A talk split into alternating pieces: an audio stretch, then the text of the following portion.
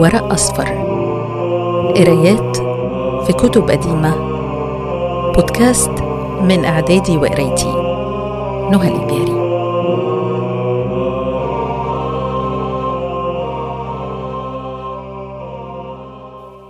كليلة ودمنة. قصص هندية قديمة ترجمها عن الفارسية عبد الله بن المقفع في القرن الثامن الميلادي الثاني الهجري. باب السائح والصواغ. قال الملك للفيلسوف قد سمعت مثل الملوك فيما يجري بينهم وبين قرابينهم. فأخبرني عن الملك إلى من ينبغي أن يصنع المعروف ومن يحق له أن يثق به. قال الفيلسوف إن الملوك وغيرهم جدر أن يأتوا الخير إلى أهله وأن يؤملوا من كان عنده شكر. ولا ينظروا إلى أقاربهم وأهل خاصتهم ولا إلى أشراف الناس وأغنيائهم وذوي القوة منهم ولا يمتنعوا أن يصنعوا المعروف إلى أهل الضعف والجهد والفاقة. فإن الرأي في ذلك أن يجربوا ويختبروا صغار الناس وعظماءهم في شكرهم وحفظهم الود وفي غدرهم وقلة شكرهم. ثم يكون عملهم في ذلك على قدر الذي يبدو لهم. فإن الطبيب الرفيق لا يداوي المرضى بالمعاينة لهم فقط ولكنه ينظر إلى البول ويجس العروق ثم يكون العلاج على المعرفة وقدرها. ويحق على المرء اللبيب إذا وجد قوما لهم وفاء وشكر أن يحسن فيما بينه وبينهم لعله يحتاج إليهم يوما من الدهر فيكافئوه فإن العاقل ربما حذر الناس ولم يأمن على نفسه احدا وأخذ ابن عرس فأدخله كمه والطير فوضعه على يده. وقد قيل ينبغي لذي العقل ألا يحقر صغيرا ولا كبيرا من الناس ولا من البهائم. ولكنه جدير أن يبلوهم ويكون ما يصنع إليهم على قدر الذي يرى منهم. وقد مضى في ذلك مثل ضربه بعض الحكماء. قال الملك وكيف كان ذلك؟ قال الفيلسوف زعموا أن اناسا انطلقوا إلى مغار فحفروا فيه زبية للسباع. زعموا أن اناسا انطلقوا إلى مغار فحفروا فيه زبية للسباع فوقع فيها رجل صائغ وببر وحية وقرد. فلم يهجن ذلك الرجل ولم يجدوا لهم مخلصا. فمر رجل سائح بهم فاطلع فيها فلما رآهم فكر في نفسه وقال ما اراني مقدما لآخرتي شيئا أفضل من أن أخلص هذا الإنسان من بين هؤلاء الأعداء.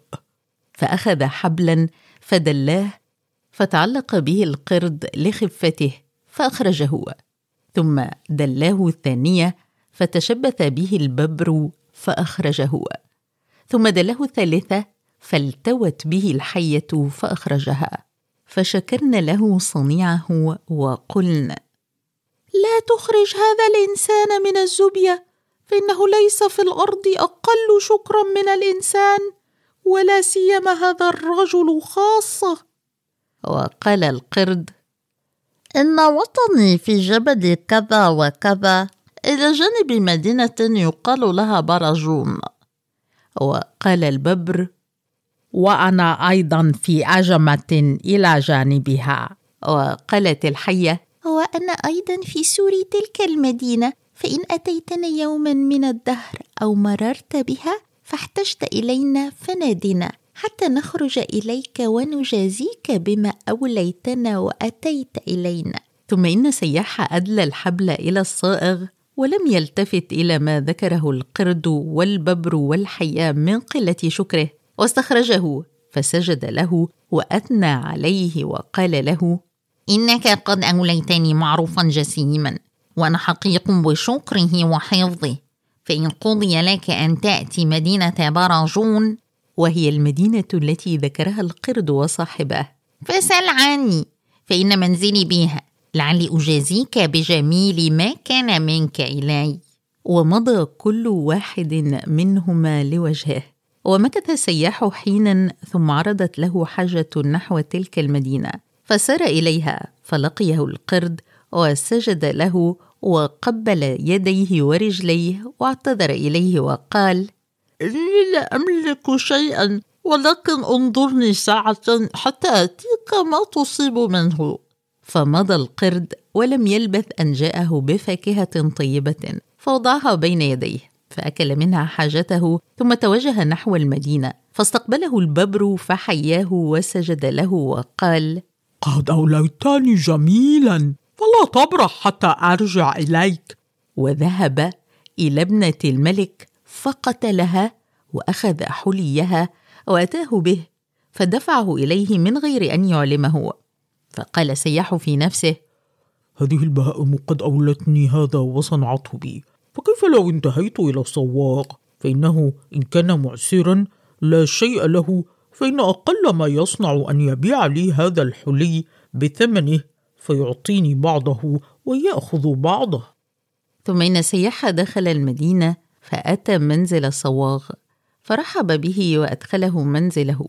فلما بسر بالحلي عرف هو فقال اطمئن حتى يأتيك بشيء تأكله فإني لا أرضى لك بما في منزلي.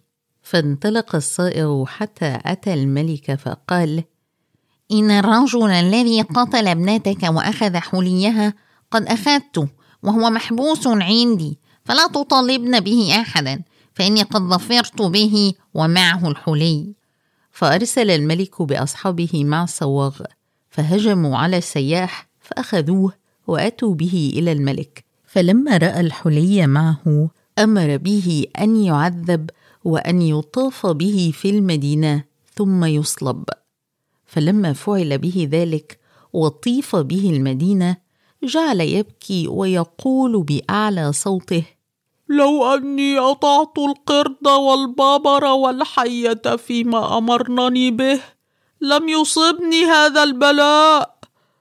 فسمعت بذلك الحية فخرجت من جحرها. فلما بصرت به اشتد عليها أمره وفكرت في الاحتيال لخلاصه فانطلقت إلى ابن الملك فلدغته على رجله فبلغ الملك ذلك فدعوا له أهل العلم ليرقوه فلم يغنوا عنه شيئا فنظروا له في النجوم واحتالوا له حتى تكلم فقال إني لا أبرأ حتى يأتيني هذا السائح فيرقيني ويمسح بيده علي. فانت أيها الملك أمرت بقتله ظلما وعدوانا. وقد كانت الحية تقدمت إلى أخت لها من الجن فأخبرتها بخبر السائح وفعاله بها وما قد أصابه. فذهبت إلى ابن الملك فأرته ذلك في منامه فنطق به بحضرة المنجمين. فانطلقت الحية إلى السياح فأعلمته بذلك وقالت له ألم أنهك عن هذا الإنسان؟ فلم تطعني؟ وأعطته شجرة تنفع من سمها وقالت له إذا سرت إلى الملك فرق الغلام واسقه من هذه الشجرة فإنه يبرأ.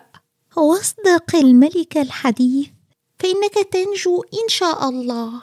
فلما سمع الملك ذلك من ابنه شفائي عند الناسك الذي أخذته وأمرت بعذابه. أمر الملك أن يكف عن عقوبة الناسك وأن يؤتى به فأتي به. فأمره أن يرقي ابنه فقال لست أحسن ما أمرتني به ولكن أدعو الله عز وجل بدعوة أرجو أن يكون فيها شفاء ما به.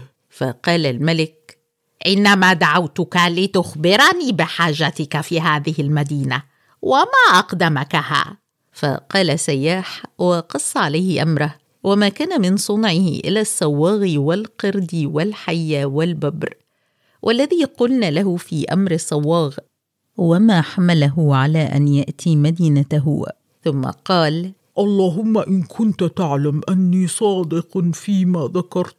فعجل لابن الملك إبراءه مما هو فيه والشفاء والعافية. فبرئ الغلام مما كان به وكشف عنه الألم فأعطى الملك السياح ووصله وأحسن جائزته وأمر بالصائغ أن يضرب حتى يموت ويصلب.